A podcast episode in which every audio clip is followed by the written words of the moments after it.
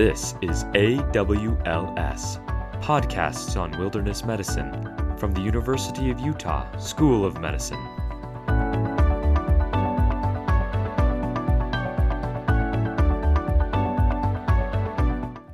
Hi, this is Richard Ingebretsen from the University of Utah uh, School of Medicine. Uh, we have a, a, short podcast on uh, blisters, blister management, and on what uh, ointments do you use uh, when you address a wound uh, in the back country. First, let's just talk about blisters. blisters are a major issue in backcountry medicine. We see them in urban areas and we see them in hospitals and in clinics. But in the backcountry, they are so common and they are far more difficult to treat for a variety of reasons. One of the reasons they're more difficult to treat is because the, the if it's a friction blister like on your heel, uh, now you have a, a blister on your heel and you're in the back country and you have to walk out. And so the thing that caused the blister, the shoe and the heel rubbing against each other, is going to happen again. And where in the front country, uh, say in an urban setting, uh, you could walk in in uh, barefoot, or you could put sandals on, or, or, you could even cut the heel out of your shoe. Uh, in the backcountry, you've got a, a, a, real problem with this. Um, a lot of blisters aren't necessarily caused by uh, you know rubbing; they can be caused by burning, and they can be caused by frostbite and sunburns, for that matter. But what basically a, a blister is is, a, is just a fluid uh, between the layers of skin uh, um, and uh, that cause a bulging, and that fluid then fills the blister. Uh, it's uh, it is usually formed from the epidermis, which is the uppermost layer of the skin, uh, and they can be filled with serum, they can be filled with plasma, they can be filled with pus. Um, depending upon what causes them and, and how they're caused. the nice thing about um, friction blisters is that they usually form a hotspot first. So if you're uh, climbing or riding a bike and you start to get hot spots on your hands, or if you're backpacking or hiking and you get a, a hot spot on your heel or on one of your toes, you can correct the problem before it turns into a blister. Hot spots in and of themselves aren't problems, but they lead to blisters. So that's uh, the, the nice thing about them. So if a small blister, or particularly if a hot spot forms, the best treatment at this is a dual layer pad should be placed over that area. By a dual layer pad, that means there it's a very thin layer of, uh, of a plastic coating. One the one plastic layer sits on the skin, and then there's a little blister, uh, if I can use that word, but a little uh, uh a second um, pad above it. The problem with it, uh, a blister is, is there blisters are formed in two ways. You can rub the skin, form a blister, or you can grab the skin and form a blister. If you don't have a dual layer pad on that, you uh, you can stop the, the blister from forming from a friction blister by rubbing the skin, but you may still grab the skin and form a blister uh, in that fashion. So these dual layer uh, pads are very effective at doing that. So by playing the dual layer film on top of it, it allows the, the skin to glide smoothly in all directions, deflecting friction and shear forces away from the skin. The, the key to preventing blisters uh, is to prevent hot spots from turning into them. Uh, and uh, uh, in so doing, you'll prevent the blister.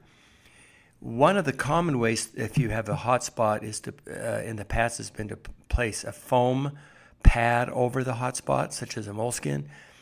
But this actually is the most the most incorrect thing you can do. The, the blister, if you've studied physics or remember your physics, is caused by the uh, the force of the shoe pushing against the skin. The, the, the skin then pushes back against the shoe. That is called the normal force.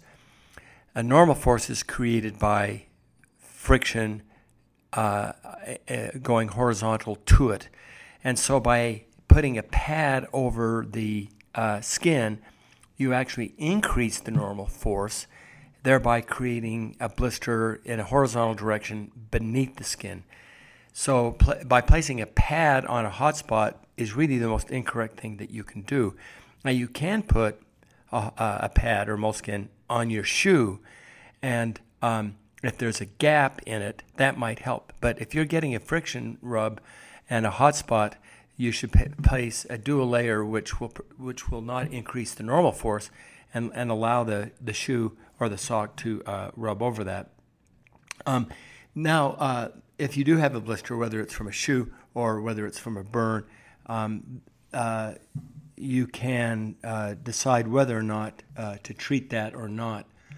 There's a lot of debate uh, out there whether you should open a blister or whether you should leave a blister in place.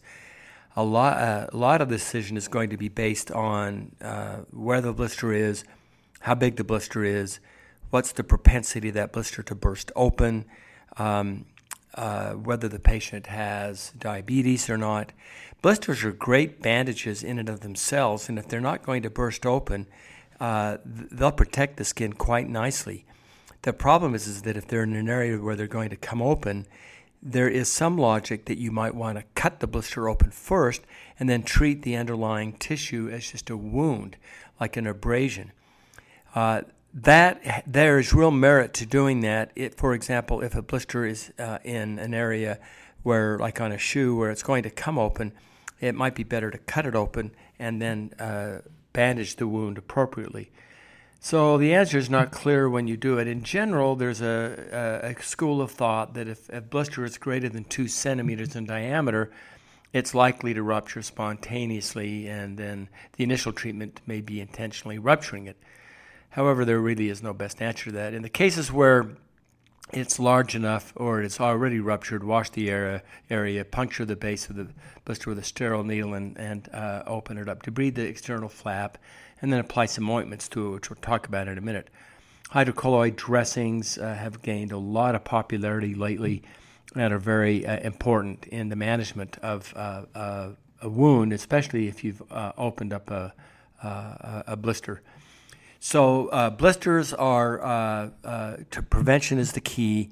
Use a dual layer film if you get a hot spot, but if you have a blister, uh, it's very um, situation specific as to whether you're going to open or not. If you decide not to open it, then a foam pad or uh, layers of duct tape or uh, moleskin can be placed over the blister with a hole cut in the moleskin or the foam that will then protect the blister. You can then, after you've uh, put enough moleskin to protect the blister, then you can put duct tape or other tape over that, which will keep it from rupturing. That's going to be your call. There is no really uh, correct answer to that.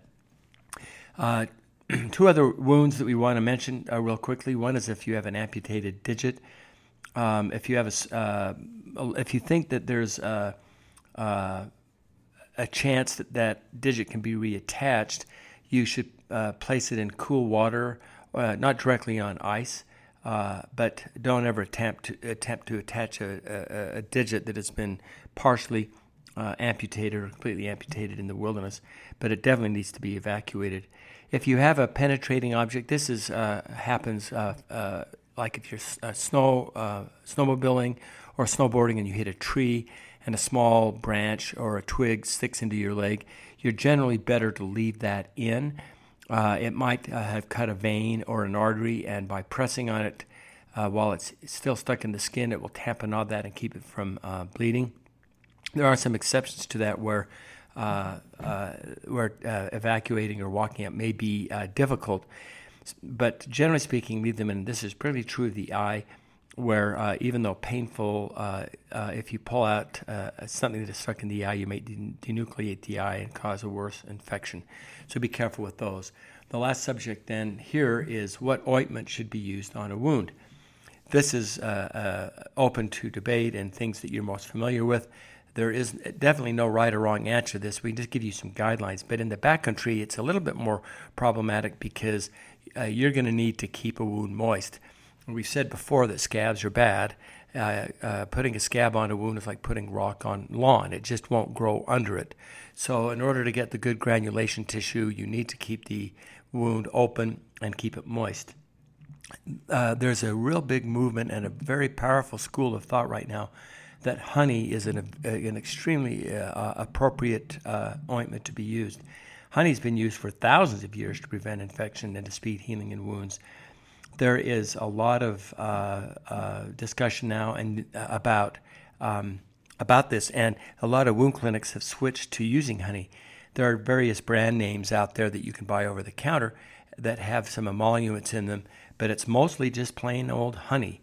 Um, it uh, has antimicrobial properties because of the sugar in it, and uh, it actually has hydrogen peroxide in it.